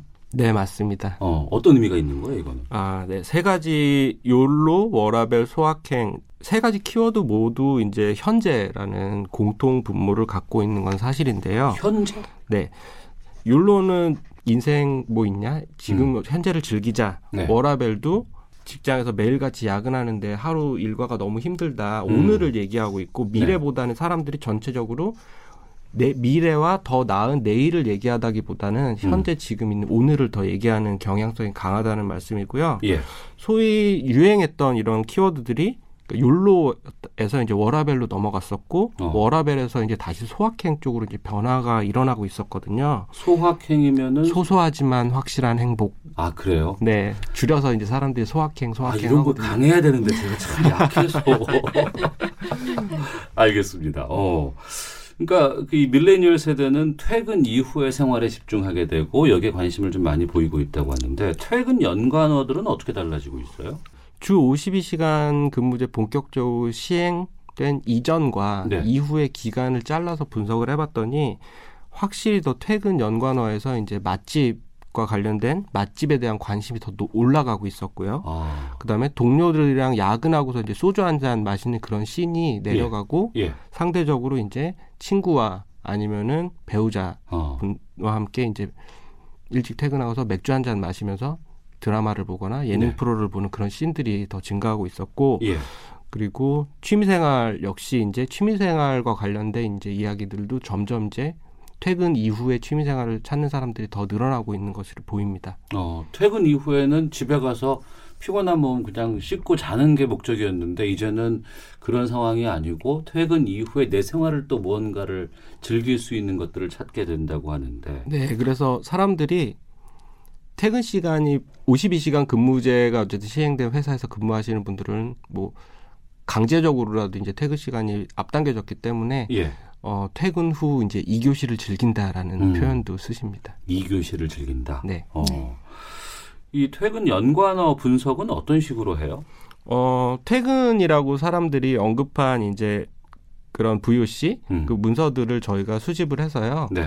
이제 퇴근과 이제 밀접하게 나타난 이제 퇴근이 주제어가 되는 거고 퇴근 과 이제 사람들이 퇴근하고서 뭐 맛집을 갔다라든가 아니면 퇴근하고서 이제 그동안 못했던 취미 생활을 시작했다 등등 이제 퇴근이 주제어가 되는 거고 뭐 네. 맛집이라든가 이제 음, 뭐 자기 개발이라든가 취미 생활 같은 거는 이제 음. 퇴근의 연관어로 이렇게 분석이 되는 거라고 이해하시면 될 것 같습니다. 아 그렇군요. 이것도 양이 방대하죠. 그렇죠. 우리가 일상적으로 퇴근이란 말을 얼마나 많이 쓰는지를 생각해 보면은 문서도 굉장히 많은 거라고 보시면 됩니다. 어. 근데 요즘은 젊은 분들 신조어도 많이 쓰고 줄임말들도 많아서 이런 거 분석하는데 쉽지 않을 것 같은데. 어, 그렇죠. 퇴근도 뭐 칼퇴, 질퇴 굉장히 다양한 그 언어로 네. 이야기되고 있잖아요. 어. 그래서 그런 거를 포착해내는 거. 아, 우리가 퇴근을 지금은 어떤 키워드로 이야기하고 있지? 이런 것을 발견해내는 것이 분석가의 이제 감각이라고 보시면 되는데요. 네. 그래서 이제 사람들의 불안이 지금은 어떻게 표현되고 있는지, 음. 지금은 다른 용어, 요즘에는 이제 아웃사이더와 인사이더를 줄여서 이제 아싸와 인싸로 이야기를 하고 있는데요. 네. 그런 키워드의 이제 줄임말을 담고 있는 함의가 뭔지 이런 것을 계속 생각을 해야 되는 게 생, 저희의 업이고요. 예. 그래서 특히 이제 줄임말의 경우는 음, 동의어 처리라나 처리라는 이제 분석 기능이 있어서 추가를 할 수 있는데 음. 도저히 힘든 것도 있어요. 예를 들면 인정 같은 경우 그 저희 줄임말로 이응 지읒으로 요즘 세대들이 표현하고 있거든요. 아, 아마 그 인정해 할때 네네. 이응 지읒을 네네. 쓴다고요? 초성, 초성으로. 아, 예. 네네 초성으로 쓰고 있어서 이런 부분은 현재는 이제 스팸 처리로 어. 되고 있는데 예. 근데 꼭 이걸 분석해야 된다라고 하면 이제 분석 툴을 다시 뒤집어 엎어서 새로 개발해야 되는 어. 그런 어려움이 있습니다. 아, 이응 지읒이 인정이었군요. 저는 네. 네. 아자인 줄 알았어요. 아재 아니고요. 아자 아니고 인정입니다. 인정. 인정하겠습니다. 제가 좀 무지한 걸로. 주 52시간 근무제에 대해서 이렇게 밀레니얼 세대들이 관심을 보이고 있지만 또 사- 이들의 상사들은 고민들도 좀 많을 것 같아요. 업무 때문에. 네, 맞습니다. 업무 때문에 네. 여러 이제 기업들에 계시는 이제 근무하시는 팀장님이라든가 이제 부장님들을 만날 때마다 음. 주 52시간 근무제 도입 이후에 어떠세요라는 질문을 꼭 하는 편이고요. 예. 그럴 때마다 이제 팀장님들이랑 부장님들이 아, 주 52시간 도입된 이후에 뭐 좋기도 한데요. 그러면서도 나름대로의 고충이 있습니다라고 항상 얘기를 하시더라고요. 뭐 음. 갑자기 매일같이 야근을 하시고 는 삶을 사시던 분들인데 네. 갑자기 이제 일찍 퇴근을 해서 집에 가니까 와이프와 이제 아이들이 좀 어색해 하더라. 어. 라는 말씀을 하시는 분들도 계시고 예. 일찍 퇴근하게 되니까 이제 그동안 못 만났던 친구들을 만나시기도 하는데 음. 친구들 만나는 것도 이제 하루 이틀 정도지 너무 자주 만나게 되면 오히려 이제 경제적으로 그렇죠. 부담감이 좀 커져서 힘들다라는 네. 말씀들을 많이 해주시고요. 사실 무엇보다도 부장님, 팀장님뿐만 아니라 크게 봤을 때는 여성들보다는 여성분들보다 남성분들이 퇴근하고 갈 수 있는 장소의 개수가 굉장히 적은 것으로 저희 데이터에 남자들이. 나타- 네. 어. 그래서 그 중에 남자들이 이제 보통 퇴근하고 가는 장소를 보면은 네. 몇개 없어요. 어디 가요? PC방, 네. 술집, 어. 그리고 편의점 정도밖에는 없는 것으로 저희 데이터에 나타나고요. 아, 불행하다. 그 중에서도 특히 이제 기혼 남성들, 소위 말하는 네. 아저씨들, 네. 부장님, 팀장님들 이 퇴근하고 가시는 장소, 이 제가 지금 말씀드린 세 개 장소 외에는 예. 사우나 정도밖에 는 없는 것으로 어. 데이터상에 나타나고 있어서요. 예. 사실 이분들도 이제 퇴근하고서 어디 가야 될지 뭐 해야 될지 아직 모르고 계신다는 것으로 모르고 계시는 것으로 보여지고 음. 사실 그래서 저희도 이제 아저씨들이 퇴근 후에 어디로 가게 되고 네. 무엇을 할지에 대해서 주목하고 있는 부분이고요. 주목하고 있고요. 네. 근데 아직까지는 저희 데이터상에 잘 나타나지는 않아서 음. 어떻게 더 분석을 할 수 있을지 고민 중입니다. 나타나지 않는 게 아니고 거기밖에 안 가시는 거 아닌가요? 그럴 것 같은데 그러면 퇴근 후에 일상을 좀 잘 즐길 수 있는 팁 같은 것 좀 제공해 주세요. 아, 네, 뭐 퇴근 후 일상을 잘 즐기는 팁이라고 할 것까지는 없지만 네. 교과서적으로 말씀드리자면은 뭐 그동안 자신이 하지 못했던 거 음. 아니면은 어 하고 싶었던 것이 뭔지 아니면 그동안 내가 소홀히 했던 것은 어떤 것들이 있는지 먼저 생각해 보실 필요가 있다고 생각하고요. 네. 꼭 그게 근데 반드시 비용을 지불해야만 할 수 있는 것은 아니라고 보고 어. 그러니까 소소한 것들부터 시작해 보시기를 보시는 것이 좋지 않을까라고 생각합니다. 뭐 운동을 하셔도 되고 네네네. 아니면 뭐 책을 좀 많이 읽으셔도 좋고. 아, 근데 그것도 좀 진부하다. 너도 나도 다 운동 얘기는 하시는데요. 예, 예, 예. 힘들어요, 그게. 얘기하기는 쉬운데. 저도 항상 올해 안에 꼭 헬스장을 등- 어. 가봐야겠다라고 얘기를 하고 있지만 몇 년째 못 가고 있습니다. 저도. 오늘이 1월 1일이니까 아마 내일부터는 이제 헬스장이라든가 이런 쪽 운동하는 음, 데가 있겠네요. 많이 있긴 하겠는데 또 그게 얼마 하겠습니까? 매번 반복되는 거고요. 하지만 퇴근 후의 삶은 또 의미가 상당히 좀 크지 않나. 2019 년에는 우리가 좀 잘 봐야 되는 지점이 아닐까 싶은데요. 노래 한 곡 듣고 계속해서 말씀 이어가겠습니다. 이 곡을 골랐습니다. 장미 여관이 부릅니다. 퇴근하겠습니다.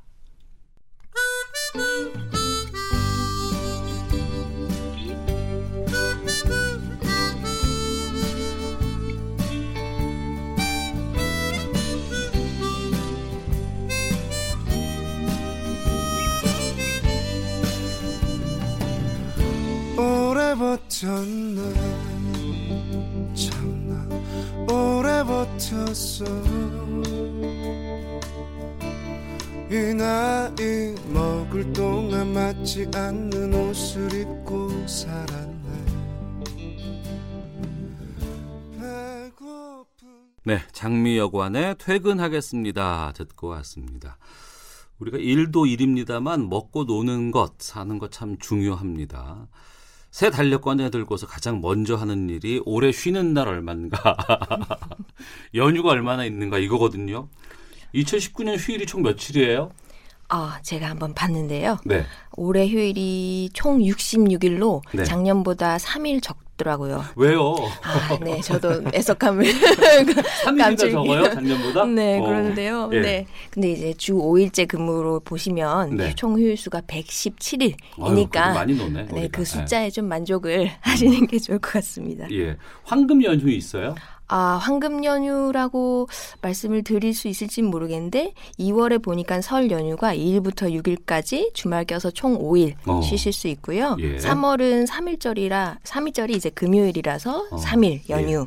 그리고 5월은 어린이날 대체 휴일로서 음. 이제 주말 포함해서 3일. 그다음에 이제 사- 세 번의 이제 징검다리 휴일이 있었는데요. 6월 네. 6일 현충일, 8월 15일 광복일, 광복절, 10월 3일 개천절이 이제 징, 징검다리 휴일이니까 미리 계획 세워 놓으시면 좋겠습니다. 네. 아이들 방학 때에 맞춰서 여름이나 겨울에 여행을 예전에는 많이 갔었는데 그러니까 특별한 날에 가는 거죠. 막 준비하고.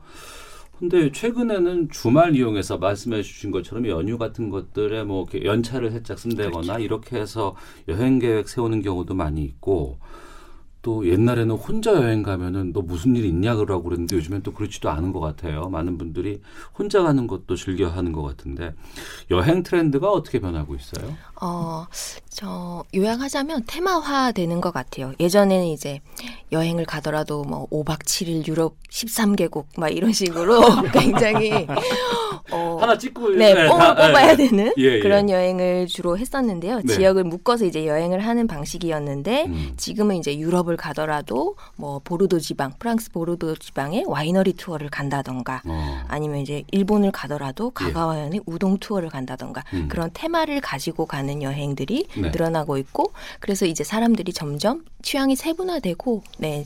그 전문화되는 것 같습니다. 어, 그러네요. 여행 가서도 그렇게 바쁘게 움직이고 했었지만 그렇죠. 최근에는 그렇지 않고 한 지역에서 좀 편하게 쉬고 네. 그들의 삶도 좀 돌아볼 수 있는 그런 여행으로 바뀌는 것 같은데 두 분은 글쎄요 좀 이렇게 앞서 가시는 분들이라서 여행 계획 올해 어떻게 세우고 계시는지도 궁금한데 어, 신수정 연구원께서는요. 어, 네.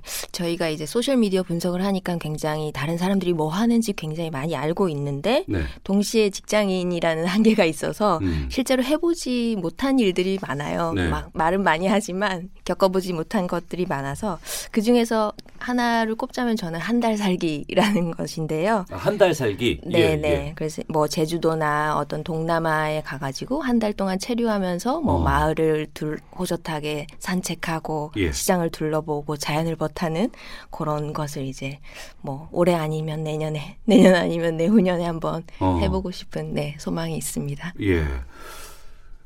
나는 일하고 있는데 남들의 SNS를 보고 있으면 다 여행 다니는 것 같아요.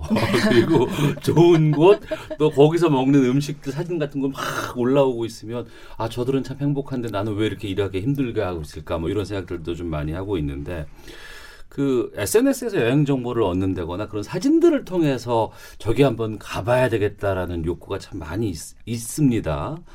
근데 그건 그들의 경험이고 그들의 눈높이에서 보는 거지만 잘 이쁜 것만 짜여져 있는 거잖아요. 그런 걸 통해서 여행 정보를 얻는다는 게 좀 부작용도 있지 않을까 싶기도 한데. 음, 네. 그런 대표적인 그런 부작용을 일컫는 대표적인 키워드가 요즘에는 인스타그램용이라는 키워드인데요. 아, 사실- 인스타그램용. 네, 그렇죠. 맛집을 가더라도 사실 뭘 먹기 위한 것이 아니라 인스타그램에 올리기 위한 맛집을 어. 뜻할 때 이제 인스타그램용이라고 하는데요. 예. 그래서 실제로 가보면은 인기가 많아서 사람들이 막 간다고 하니까 인기가 음. 많아서 막 줄을 서서 기다려서 먹었는데 실제로는 기대에 충족되지 않고 어, 네 그런 부분에서 사람들이 인스타그램용 사진이 어, 맛집이다 이런 식으로 좀 비판하고 있는 것 같고요. 네. 인기를 얻었지만 실제로 그거는 한 순간이잖아요. 그래서 뭐 그런 인기가 오래 지속되지 않는다라는 음. 점에서 좀 어, 그, 그걸 너무 좀 염두에 두거나 아니면 좀 참고를 너무 좀 강하게는 아, 안 해도 되겠다. 네네 어. 그렇습니다. 아, 알겠습니다. 그리고 최근에 보니까 그 일본의 온천 문화에 대해서 또 젊은 분들이 상당히 많은 관심들을 좀 갖고 있는 것 같아요. 료칸이라고 하죠. 그렇죠. 저희 프로그램에서도 한번 다뤄본 적이 있었는데, 근데 여기가 되게 비싸다고 하는데도 특히 여행에 가서 쓰는 돈에 대해서는 또 아낌없이 또 투자하는 분들이 참 많이 늘고 있어요. 네, 료칸에 저는 좀 연령층이 있는 분들이 많이 가시는 줄 알았는데 실제로 그렇지 않고 젊은 층들이 굉장히 많이 가서 그 네. 온천욕을 하면서 맥주를 한 잔 하는 것을 굉장히 음. 로망으로 여기는 어. 그런 모습들이 보였고요. 어, 이게 이제 어, 인당 20만 원을 넘잖아요. 그래서 네. 비싸다라고 생각을 할 수 있는데 네. 가성비의 기준이 좀 달라진 것 같아요. 성능이 이제 만족감으로 대체되었다라고 네. 보여지고요. 어, 저는 시간으로 해석을 하기도 하는데요. 료칸에 가면 이제 일단 입시를 빨리 하잖아요. 온, 그 저녁 갈새끼 먹기 전에 네. 온천도 해야 되고 뭐 점, 저녁을 먹고 그리고 정원 정원이 얼마나 아름다워요. 그 정원에서 이제 사진도 찍어야 되고 어. 방에서도 그렇고 어, 유카타도 흔히 입어볼 수 없는 옷인데 예. 입어보기도 하고요. 그래서 굉장히 체류 시간이 길다. 음. 그래서 밖에서 만약에 이런 체험을 한다면은 아, 예, 입장료도 내고 식사비도 내고 온천비도 내야 되는데 예. 네. 이 료칸은 그 숙박 비용, 비용 에 이 모든 체험 비용이 음. 포함되어 있어서 굉장히 오래 즐길 수 있다라는 점에서 오히려 가성비가 있다라고 여겨지는 것 같아요. 그러니까 전에는 호텔에선 잠만 자고 밖에 나가서 어디든 계속 다녀야 되고 맛집도 가봐야 되고 이런 것 때문에 앞서 말씀하신 그렇죠. 것처럼 정신없이 다녔다고 한다 그러면 요즘에 젊은 분들 같은 경우에는 한 장소에서 느긋하게 거기서 휴식을 취하면서도 그 장소 안에서 음식도 섭- 어, 뭐 이제 드시기도 하고 네, 이런 것이 오히려 더 가성비가 높을 수 있겠군요. 네 그렇죠. 네. 네. 오, 참 저희들과는 다른 것 같아요. 부럽기도 하고 알겠습니다. 그러니까 단순히 어디를 간다라는 게 아니고 그러니까 테마를 정해서 여행들을 좀 가는 것 같아요. 뭐 빵을 좋아하는 사람들은 빵집을 전형적으로 해서 여행을 가고 미술관을 뭐 전형적으로 간다거나 이런 것들도 유행으로 좀 보일 수 있습니까? 어, 네. 유행이라기보다는 사람들의 관심사가 굉장히 다양해지고 세분화되어서 네. 여행을 하는 방식도 바뀐다라고 어. 보고 있고요. 그래서 자기가 좋아하는 걸 점점 더 많이 추구하는 것 같아요. 그 밀레니얼 세대가 Me Generation, Me Me Me 음. Generation이라고도 하잖아요. 네. 그만큼 자기 위주의 관심사 위주로 여행을 한다라는 것이고 그렇게 했을 때 이제 재미도 있고 다른 음. 사람들에게 들려주기도 좋죠. 네. 그리고 최근에 보니까 핫한 책 시리즈가 있었는데 아무튼 시리즈예요. 아무튼 네네. 아무튼 발레, 아무튼 비건, 아무튼 어. 피트니스 이런 식으로 어떤 테마를 자기가 경험해보고 예. 그것에 대해서 적는 방식으로 이제 책이 인기가 인기를 얻고 있는데 이런 흐름과 같이 가는 그런 음. 모습으로 말씀드릴 수 있을 것 같습니다. 알겠습니다. 아, 올해 여행 참 많이 다녔으면 좋겠다는 생각이 좀 확 드는데 노래 한 곡 듣고 오겠습니다. 저희 시사부모 초대석에서도 모셨던 분인데요. 하림 씨가 부르는 여기보다 어딘가에 듣고 계속 이어가도록 하겠습니다.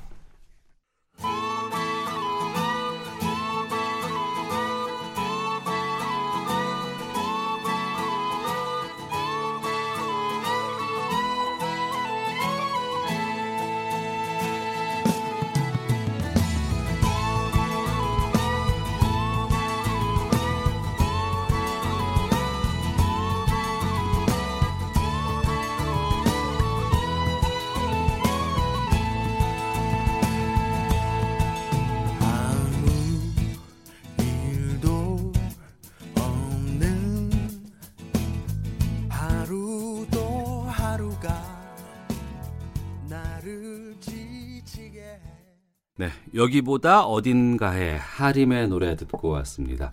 새해를 맞아서 또 소비 계획 세우는 분들도 많이 계실 것 같습니다. 2019년 어, 두 분의 로망은 어떤 아이템들을 갖고 계실까요? 네, 저는 A사에서 판매하고 있는 예, 태블릿을 꼭 갖고 싶어 싶은데요. 사실 예, 밤에 집에 누워갖고 예. 저는 사실 휴대폰으로 만화라든가 영화 보는 거 되게 좋아하는데요. 어, 어두운 데서 좀 누워서 보다 보니까 눈 나빠요. 눈도 예, 아프고. 저도 이제 40대에 막 들어선 나이라서 이제 눈도 좀 침침해지고 해서 네. 좀큰 화면으로 꼭 어. 보고자 하는 욕구가 굉장히 지금도 강합니다. 예. 신수정님은요? 어, 저희 책을 읽어보신 분이라면 눈치채실 수 있는데 어, 고백하자면 제가 차덕이에요. 그러니까 네. 타는 차 말고 어. 마시는 차를 좋아하는데요. 아 그래요? 네네. 그래서 차를 좋아하다 보니까 찻잔을 좋아하게 되고, 음. 찻잔을 좋아하다 보니까 그릇장을 좋아하게 되고, 그릇장을 고민하다 보니 이제 집이 좁다. 아, 그런 그, 정도, 생각- 그 정도로? 아, 네. 찻잔을 놓을 공간이 좁아요? 그, 그렇죠. 어. 네. 그래서 이제 집에 작은 홈카페를 차리고 싶은데요. 네. 그를 위한 어떤 로망템이 너무 많은 게 음. 문제라는 문제네요. 아, 그러네요. 집의 공간의 개념도 예전과는 좀 달라지지 어. 않을까. 오, 예전에는 그냥 아이들 방, 안방 뭐 이렇게 했는데 음. 그런 게 아니고 무슨 뭐 AV 시스템을 갖춰놓는 방이 그렇죠, 그렇죠. 있다거나 아, 홈카페가 있을 수 있는 공간들. 네. 아, 맥주 먹는 공간도 저는 있었으면 참 좋겠다는 생각이 좀 들기도 하는데 최근에 로망에 대한 연관어 분석도 좀 해보셨다면서요? 네네. 네. 어, 사실 예전에는 사람들이 그 꿈과 로망을 얘기할 때 그 의미를 되게 혼재해서 이야기를 했었는데요. 네. 지금은 로망을 얘기할 때 로망 연관어에서 이제 꿈이 이제 조금씩 순위가 점점 더 멀어지고 있는 것으로 보여지고요. 어. 무슨 말씀이냐면은 그러니까 사용하는 키워드의 의미가 변했다는 말씀을 드리고 싶고, 예. 그러니까 언어의 온도차가 존재한다라는 부분인데요.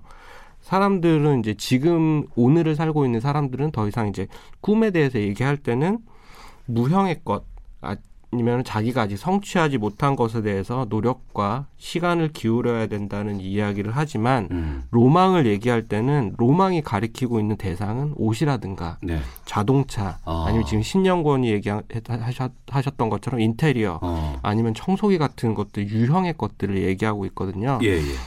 즉 꿈은 이루는 것이고 예. 하지만 로망은 지르는 것이다. 로망은 사는 것이다라고 음. 사람들이 네. 이야기하고 있는 것 같습니다. 네. 이런 명품의 개념도 좀 많이 달라진다면서요?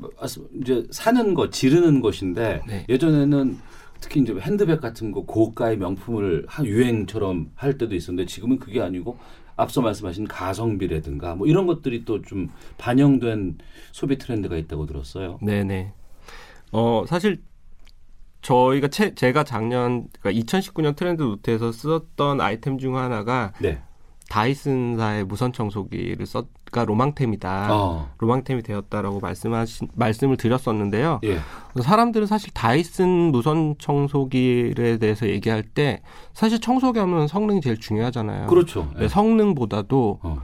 가격을 더 먼저 얘기를 하는 거예요. 그거 비싸잖아요. 네, 무슨 얘기냐면은 네. 성능은 둘째 치더라도 다이슨이라는 그 무선 청소기 자체가 로망템이기 때문에 사는 것으로 보여지고요. 어. 또 다이슨의 대항마 아니면 다이슨의 대안품으로 사람들이 많이 얘기하는 게 흔히 말하는 차이슨 뭐 특정 브랜드는 아니지만 아, 그 중국에서 비슷한 걸 만드는 거 말하는 거죠? 네네네.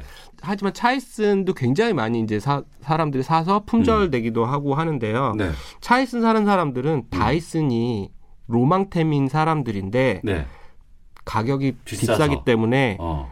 그렇다면은 차라리 차이슨을 사겠다라고 음. 얘기를 하는 거고 네. 오히려 조금 더 가격이 다이슨보다 약간 더 낮은 음. 저렴한 다른 브랜드의 무선 청소기를 사는 게 아니라 네. 아니면은 뭐 삼성이나 LG에서도 무선 청소기 고가의 무선 청소기가 나오는데 음. 성능적인 측면에서 더 좋다라고는 평가도 받고 있거든요. 네. 근데 그럼에도 불구하고 사람들은 삼성과 LG 를 사지 않고 꼭 다이슨을 사거나 아니면 아예 차이슨을 사고 있다는 말씀이고요. 음. 왜냐하면은 청소기를 대하는 자세라든가 네. 청소기를 에 대한 출발점 자체가 음. 다르기 때문에 네. 그렇게 보여지고요. 로망템을 살 때 비싼 가격 때문에 구입을 현재 포기하더라도 음. 조금 더 저렴한 가격대의 차선책을 찾는 게 아니라 네. 나중에 로망템을 결국 난 구입할 거기 때문에 음. 현재로서 가장 최적의 대안을 사는 것으로 보여지고요. 네. 결코 로망템을 사지 지금 사지 못하더라도 음. 포기하지 않겠다라는 의미가 담겨 있습니다. 아. 올해 좀 유독 관심을 많이 받을 것 같은 아이템, 물건들은 뭐가 있습니까? 아, 구체적으로 제가 감히 어떤 물건이다라고 음. 말씀드릴 수는 없을 것 같지만 1인용 삶과 밀접하게 연관된 제품입니다. 네. 어, 1인 가구를 대상으로 만든 제품이 아니라 음. 다인 가족이라도 1인용 삶을 네. 꿈꾸는 사람들이 더 많아지고 있기 때문인데요. 예를 들자면은 최근 2, 3년 동안 굉장히 많은 관심을 받으면서 시장이 커졌던 게 1, 2인용 가정 간편식이 있어요. 네. 1, 2인용 가정 간편식인데 사실 이 가정 간편식을 출시할 때는 1인 가구 혹은 음. 싱글족들을 대상으로 출시를 했는데 네. 정작 이걸 가장 많이 사는 사람들 중에 한 분 사람들은 가족들의 식사를 챙기시는 어. 지금 4, 50대 어머니들이 제일 많이 사셨거든요. 예. 저도 그거 잘 챙기고 있습니다. 네. 어머니들도 가족들의 이제 출근 시간과 퇴근 시간이 다 다르기 때문에 그럴 때마다 매번 이제 밥상을 차려야 되는 그런 수고로움을 덜고자 이제 간단하게 아. 차려줄 수 있기 때문에 예. 누구보다도 이제 가정 간편식을 선호하시는 것이고 음. 그러면서도 가정 간편식으로 이제 시간이 줄기 때문에 본인이 그 시간 동안 다른 당신들이 좋아하시는 것들을 할 수 있기도 하기 때문에 가정 음. 간편식을 선호하게 된 것 같고요. 네. 어, 한 공간에서 살고 있지만 음. 그러니까 따로 또 같이 사는 그 1인용 삶을 지향하는 사람들이 많아지고 있는 것 같고요. 네. 우리 일상이 매일 똑같은 것 같기도 합니다만 인지하지 못하는 사이에 쉼 없이 변하고 있습니다. 이런 변화가 버거운 분들에게 이대로 난 머물 거야 라고 해도 괜찮은 건지 아니면은 또 어떻게 바꿔야 될지 대처해야 될지 마지막으로 두 분께서 한 말씀씩 해주시죠. 아, 점차 이제 너와 나의 다름, 그러니까 다른 것의 다양성을 인정하고 있는 시대로 향해 가고 있는 것 같고요. 네. 사실 몇 년 전에는 덕후, 그러니까 오타쿠를 네. 덕후라고 이제 예쁘게 사람들이 얘기해서 이런 것이 주목을 받았듯이 지금은 이제 남과 다르다는 것 자체만 가 이제 하나의 가치, 네. value가 된 것 같고요. 어. 지금 사람들의 화법을 살펴보면은 내가 어떠하다, 어떤 사람이야라고 얘기하고 스스로 얘기하는 경우가 많고요. 이건 결국은 어, 너와 나의 다름을 알고 있고 그럼에도 불구하고 얘기를 한다. 얘기를 하고 싶다라는 소통의 의지를 담고 있는 거기도 하거든요. 스스로 나는 어떤 사람이야라고 소셜 미디어, SNS 상에 이제 스스로 쓰기도 하니까요. 그래서 지금 이대로 여기 머물러도 어떻게 대처하시더라도 큰 문제는 없지만 음. 다만 이런 변화에 이제 귀를 기울이는 태도는 중요할 것이다라고 생각하고요. 네. 그래서 많이 들으시고 많이 이야기를 하실 수 있는 한 해가 되셨으면 좋겠습니다. 신수정 연구원께서도요. 아, 김 연구원님이 제가 할 말을 해버렸는데요. 네, 저도, 어, 네, 최근에 진짜 많이 이야기하는 게 내 기준이라고 이야기를 많이 하거든요. 네. 그러니까 사람들이 정말, 어, 어, 너와 나가 다르다라는 이야기를 하고 있는 것 같아요. 그렇지만 나는 내 기준에서 이야기한다라는 음. 거, 의지를 표명하고 있다라는 네. 점에서 점점 많이들 이야기하고 많이 듣는 그런 한 해가 되었으면 좋겠습니다. 네. 알겠습니다. 다음 수부터 김정구 신수정 연구원과 함께 2019년 올해의 트렌드 경향성에 대해서 좀 말씀을 나눠봤습니다. 색다른 것도 있고 신기한 것도 있고 또 아 이런 것이 내가 좀 따라가야 되겠구나라는 그런 반성도 가져볼 수 있는 그런 시간이었습니다. 두 분 말씀 고맙습니다. 감사합니다. 감사합니다. 네, 2019년 새해 첫날 오태훈의 시사본부는 여기서 마치도록 하겠습니다. 샤키라의 Try Everything 들으시면서 인사드리겠고요. 저는 내일 낮 12시 20분에 다시 찾아뵙겠습니다. 지금까지 아나운서 오태훈이었습니다. 안녕히 계십시오.